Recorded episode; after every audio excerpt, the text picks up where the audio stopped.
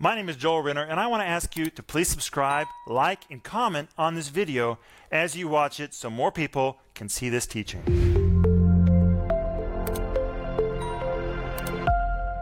Welcome to Home Group. My name is Rick Renner, and we as a family are excited right now to be with you tonight. And we're so glad that you've joined us online. Jesus said, Where two or three of you are gathered, there I am. We're gathered together, not in the same room, but we are definitely together. And Jesus is right here in the midst of us. In fact, let's welcome him. Amen. Lord, we just thank you right now for being in the middle of us tonight me, Denise, Paul, Joel, and everybody in our home group. Lord, we worship you and we welcome you into our home group tonight. In Jesus' name, amen. Hi, guys. Welcome. Yeah. Good to see you, Denise. Welcome. I was still praying. I was still worshiping him. Well, welcome, Paul. Thank you. Hi, everybody. I've actually been thinking about what Jesus said where two or three are gathered in the same place in my name, I will be in the midst of you. Also, in uh, Psalms 21, tw- Psalms 20, uh, verse 4, it says that the Lord inhabits the praise of his people. So we have two places that say the same thing where we're gathered in his name to worship him. He's with us. So we can expect his presence today, right now.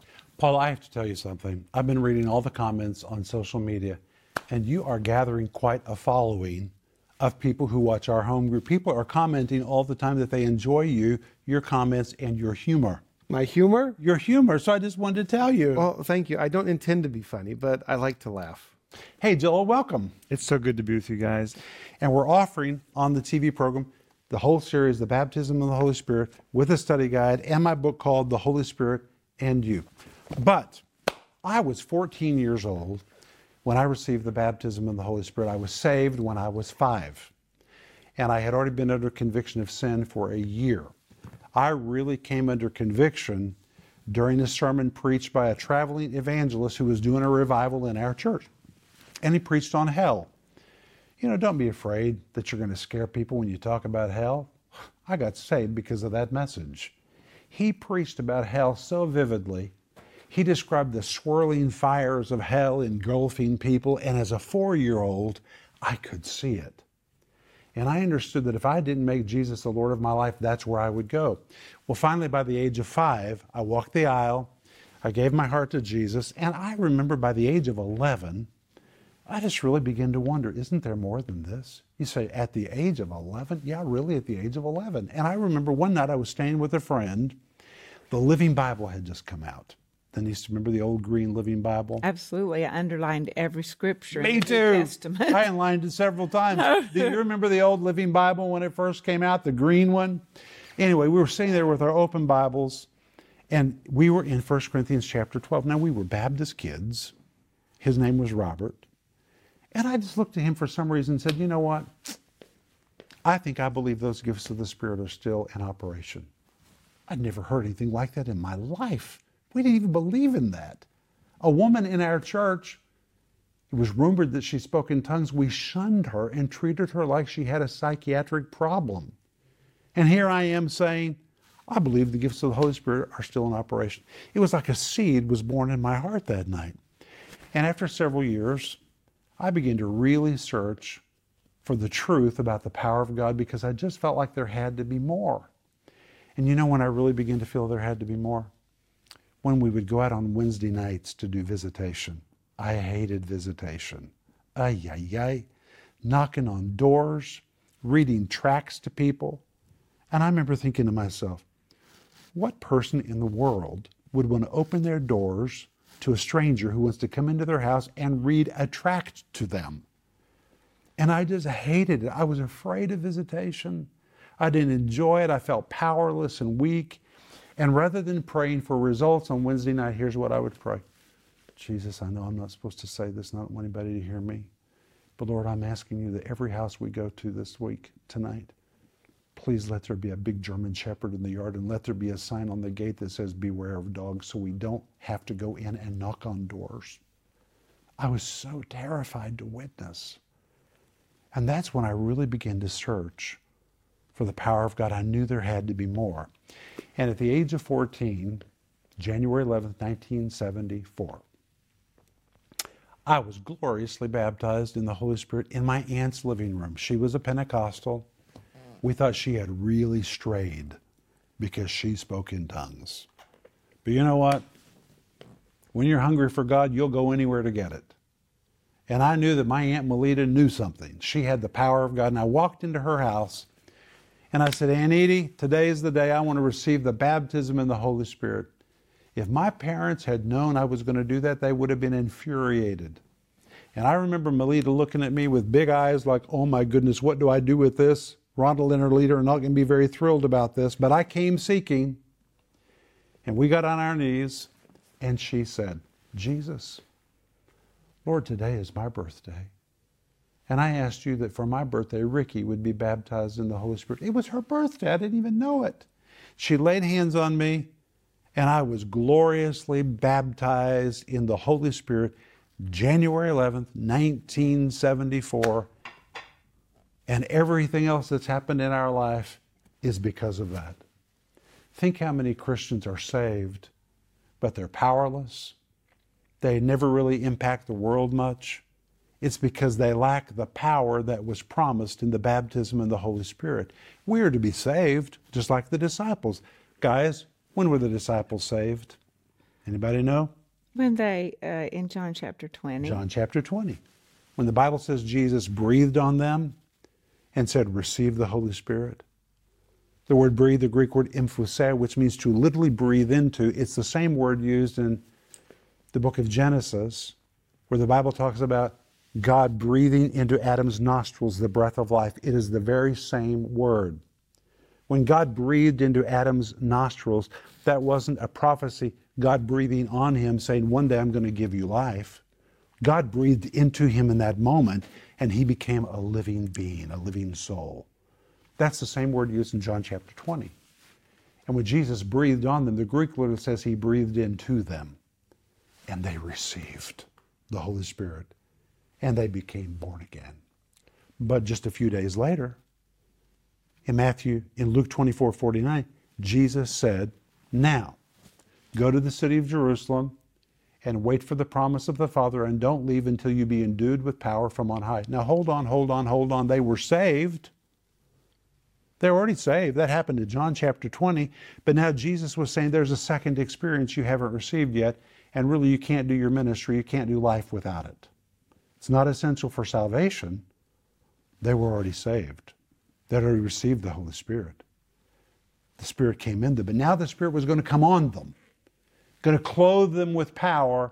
That is a secondary experience. And this week we're going to show you in home group the whole pattern in the New Testament is you get saved, and then there is a secondary experience. Some people call it a second work of grace. That's all right. I think there's many works of grace. God wants everybody to receive the baptism in the Holy Spirit. I received it, you received it, you received it, you received it. I'm sure you received it. If you didn't, you can receive it tonight. Just call us. We'll call you back and we'll pray with you, and you'll be gloriously baptized in the Holy Spirit. Amen. Amen. Amen. I wouldn't be sitting here if I hadn't been baptized in the Holy Spirit. In this chair, I would not be sitting. Amen. Or neither would they or they. Amen. Amen. It is necessary. It is literally something that the Lord has prepared for you. And if Jesus said, I'll send you a comforter, or I'll ask the Father, and he'll baptize you, if Jesus requested it for his apostles, obviously we need it too. So it's something that we just need to receive and be grateful for. And it really does change your life. Now, sometimes we're afraid of change, especially we're afraid of things that we don't know, we don't actually know how they will affect us. It will be for the better. I can promise that. It will be for the better because it's from the Father. But don't be afraid of it. Receive it. And it's change that the Lord wants to do in your life. My life was changed forever. I mean, Well- I've never been the same since. The Bible calls it the baptism of the Holy Ghost and fire. Well, the Holy Ghost represents power. What does fire represent? Purity. Fire is used to empower the big engines of the world. And when the power of the Holy Spirit comes on you in the baptism of the Holy Spirit, you receive power and you receive a new purity. A fire force comes into your life, which also empowers you like an engine to do things you could have never done before. It is an empowering presence. And even Jesus received the baptism in the Holy Spirit. Know, I I know we want to get to that, but uh, Matthew chapter three. But th- to me, that's so interesting. Jesus, Son of God, 100% man, 100% God at the same time, meaning he had to do everything that we have to do. And when the Bible says that he was tempted and did not sin, that's for us. That's an example for us, so we can follow that example. So when we talk about Jesus receiving water baptism and when Jesus receiving the baptism of the Holy Spirit, that's for us so that we can see how it affected him and we follow his pattern. And when Jesus was introduced by John the Baptist, how did John the Baptist introduce him? Well, let's look at it. Matthew chapter 3, verse 11. I think there's a profound truth here. Okay? Matthew 3, verse 11. John the Baptist is speaking to everybody listening. He says, I indeed baptize you with water unto repentance, but he that cometh after me is mightier than I, whose shoes I'm not worthy to bear, and he shall baptize you with the Holy Ghost and with Fire. fire. Now, wait a minute. I would think that John the Baptist would have introduced Jesus as the Savior of the world, but that's not what he did. Mm-hmm. He immediately said, when he shows up, he'll baptize you with the Holy Ghost and fire. And I think this is important because it tells us right from the very beginning God's intention was never just to save you, it was also to baptize you in the Holy Ghost. Jesus' work is not just to save you and leave you in a powerless condition. He's showing up to save you and to baptize you in the Holy Ghost. I've never noticed that before. It's almost like a misintroduction. You would think he would say, the Savior of the world, the one that will die on the cross, the one that will bear your sins. That's not what he says. but that's he, he talks about something entirely different. It's talking about doing the full work of God in our lives. Wonderful. Isn't that amazing? I've never noticed that. And when it says he shall baptize you, that word baptize, the Greek word baptizo, which means to fully immerse, to baptize, but wait, wait, wait. The historical meaning of the word baptizo, baptize, is to dip and die. To dip and die, Dip and color material. to color material. So if you take a piece of material and you put it in a dye, you dip it in the dye, and you leave it there long enough to totally soak up the new color. So when you pull it out, it looks like a completely new piece of garment. Same word used to describe water baptism when the Bible says we're baptized into Christ. It means when we're baptized, we come out totally soaked up with the presence of Jesus. But in this particular case, it's talking about being baptized in the Holy Ghost, which means God's intention is not that we just get a little touch, but that we soak up the power of the Holy Ghost. We're to soak it up. We're to be filled with it until we're totally, radically changed by the power of the Holy Ghost. But hold on, there's something else. Then Matthew 3:13 says Jesus himself set the example of being baptized in the Holy Ghost just like Paul said. Look at it. Then cometh Jesus from Galilee to Jordan unto John to be baptized of him verse 16. And Jesus when he was baptized went up straightway out of the water and lo the heavens were opened unto him, and he saw the Spirit of God descending like a dove and lightning up on him. I want to say something about the word lo. The word lo, every time you find it in the New Testament, it is an injection of the sentiments of the writer. It's the Greek word idou. It's like an exclamation point. A better translation would be here's Matthew's writing about this event. And he says, and lo, it's the equivalent of saying, oh my goodness, can you believe it? This is amazing. This still just stuns me. And lo, he's inserting his own feelings about what he's writing. He is dumbfounded by this. He says, And lo, the heavens were opened unto him, and he saw the Spirit of God descending like a dove. It doesn't say he was a dove, descending like a dove. It describes the gentleness of the Holy Spirit and lightning up on. Everybody say upon. On. Upon is a Greek word epi. Denise, you didn't say upon. Upon. The word upon literally means upon. And here we find the work of the Holy Spirit to come upon. And we find all over the New Testament when the Holy Spirit comes upon people, he does so to clothe them with power. This was Jesus receiving the baptism in the Holy Spirit. The Spirit of God came upon him. Jesus was clothed with power from on high. He was transformed by this experience. And then we're told in Matthew chapter 4, verses 1 and 2, what happens next. Immediately. Then was Jesus led up of the Spirit in the wilderness to be tempted of the devil. And when he had fasted 40 days and 40 nights, he was afterward a hungered. When the Bible says Jesus was led up, it is the Greek word anago, which literally means to lead upward. Well, Jesus has been baptized in the Holy Spirit, and now the Holy Spirit immediately is going to lead him up into a new sphere. That's what happens when you receive the baptism of the Holy Spirit. It takes you up, takes you up into a new level. But he was led up of the Spirit into the wilderness, the word Aramea. It describes a desolate place, off the beaten track, abandoned, nearly forbidden desert, the middle of nowhere. And when you read Mark's gospel, Mark adds that it was filled with wild animals. He was there with wild animals. This was not a very pleasant place to be. Why would the Holy Spirit lead him up into this place? And why would this be a place of a new elevated spiritual sphere where Jesus is going to have a breakthrough? Why? We'll read the rest of the verse to be tempted of the devil. The word tempted is a Greek word peirazo. Now let me explain the word peirazo. Let's say that I had a vase here. And somebody said, This vase is unbreakable. Well, what if I want to test it to find out if it's true? The claim is it's unbreakable. But I don't really know that it's unbreakable till I Test it. test it. So to find out if the claim is true, I begin to hit it. I throw it around. I beat it. I slam it against the floor, throw it against the wall, do everything I can to see if I can break it. And if I discover it is unbreakable, then it will live up to its To its claim. to its claims. That's the word peirazo. Well, Jesus had just been filled with the power of God. The Spirit of God came on him. He's clothed with power from on high to do ministry.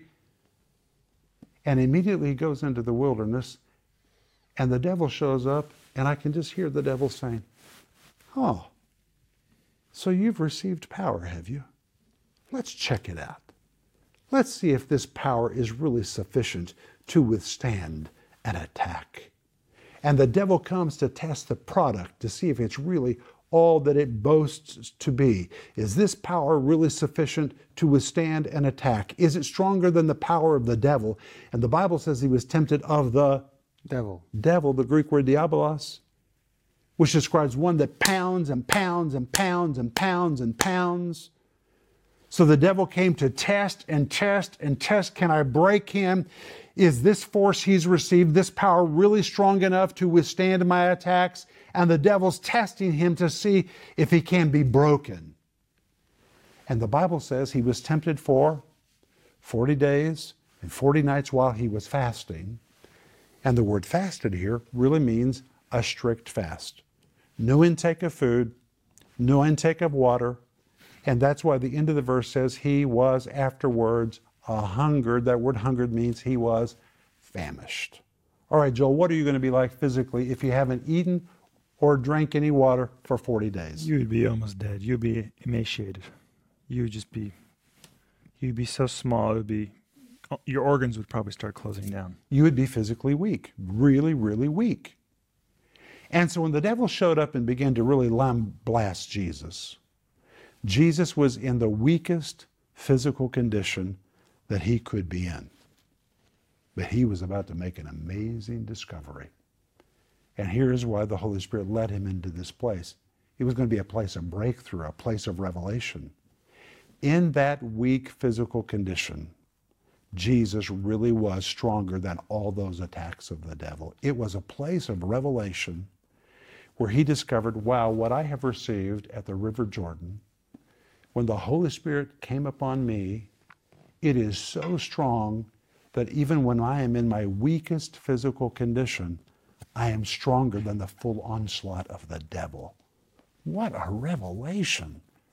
Is that amazing? That's so powerful. That is just amazing. Then when you come to Luke, Luke adds a few interesting details. Are you ready for this? Mm-hmm. In Luke, we're told in chapter 4, verses 1 and 2, and Jesus being full of the Holy Ghost. That word full is the Greek word which means full, just like when we're filled with the Holy Ghost. Returned from Jordan was led by the Spirit into the wilderness, being forty days tempted by the devil. And in those days he did eat nothing, and when they were ended, he afterward hungered. This verse says Jesus was led by the Spirit into the wilderness. He was tempted of the devil. He did eat nothing. This is just amazing to me. But then when you come to verse 14 and 15, it goes on to say that when all of this was over, he returned in the power of the Spirit into Galilee, and there went out a fame of him through all the regions about, and he taught in their synagogues, being glorified of all. And when the Bible says he returned in the power of the Holy Spirit, it's the Greek word dunamis, guys.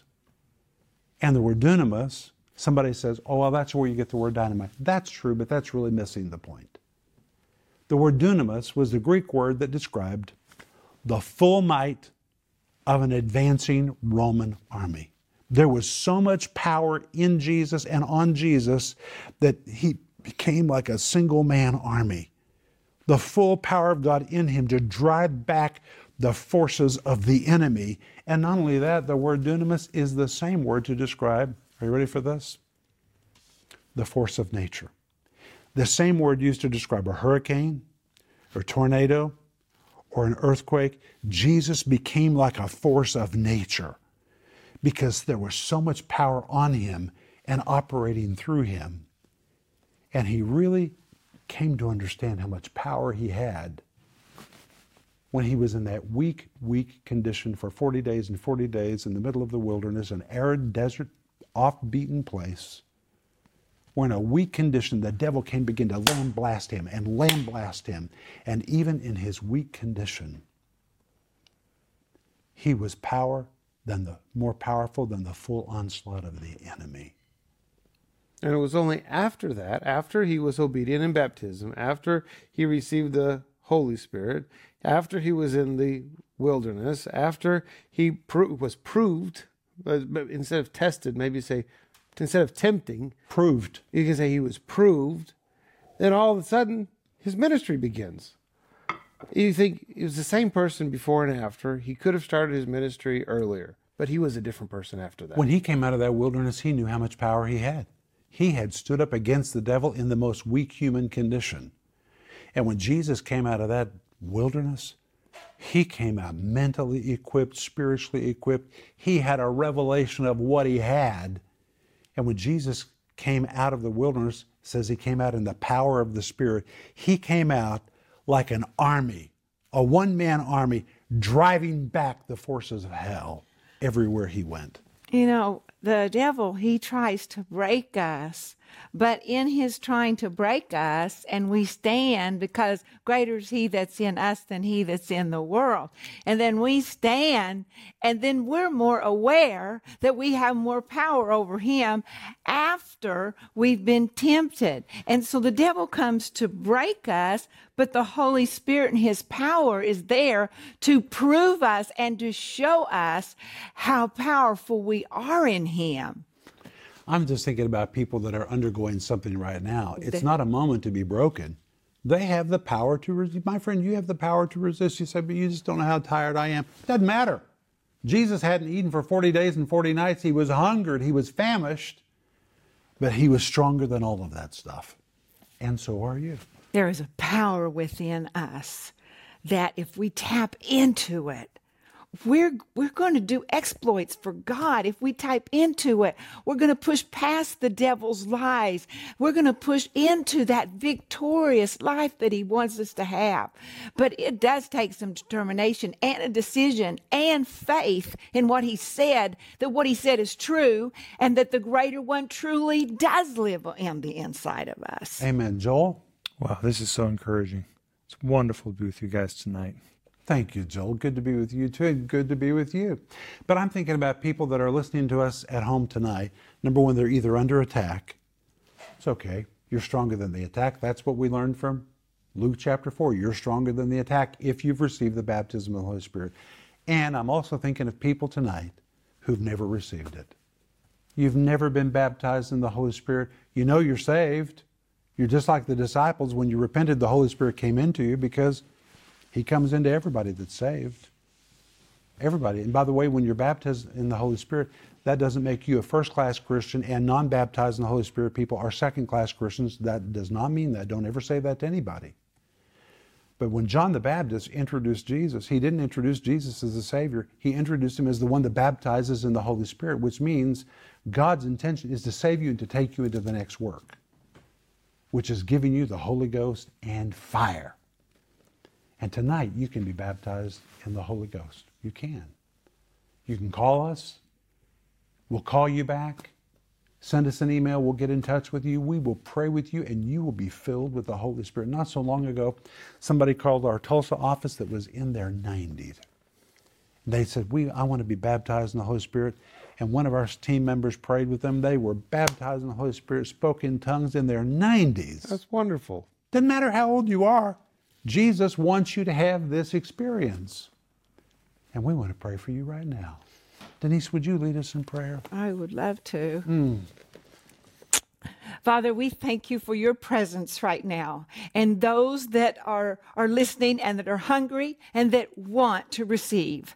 And so right now, just pray this prayer. Just say, Jesus, I want you to baptize me with the Holy Spirit and with power. And I want to be a witness for you Yes. and, and, and fill me with so much, Lord, that I just start speaking with those other tongues. I ask for it right now, Father, in the name of Jesus. Amen. Amen. We're going to pray in tongues with you just for a second to encourage you. Sombra bandere asonda rabakandere ashore mandere bakanda. Shela londore amakandere adora basike tere bosondo. Amen. Thank you so much for being with Amen. tonight. This is such a good way. You know, when you go to bed tonight, if you pray in tongues, this would be a great way to fall asleep. Amen. Just fall asleep praying in the Spirit. What a great way to sleep. You'll go to sleep in the power of God, wake up in the power of God. But we're out of time. But when we come back tomorrow night, we're going to see what you can do when you receive the baptism of the Holy Spirit. The kind of power that it gives you to minister to others, it's going to be great. We'll see you tomorrow night. Bye bye. Wow, wasn't that a great teaching? My friends, I want to ask you to please like, subscribe, and comment on that video you just watched so more people can see it.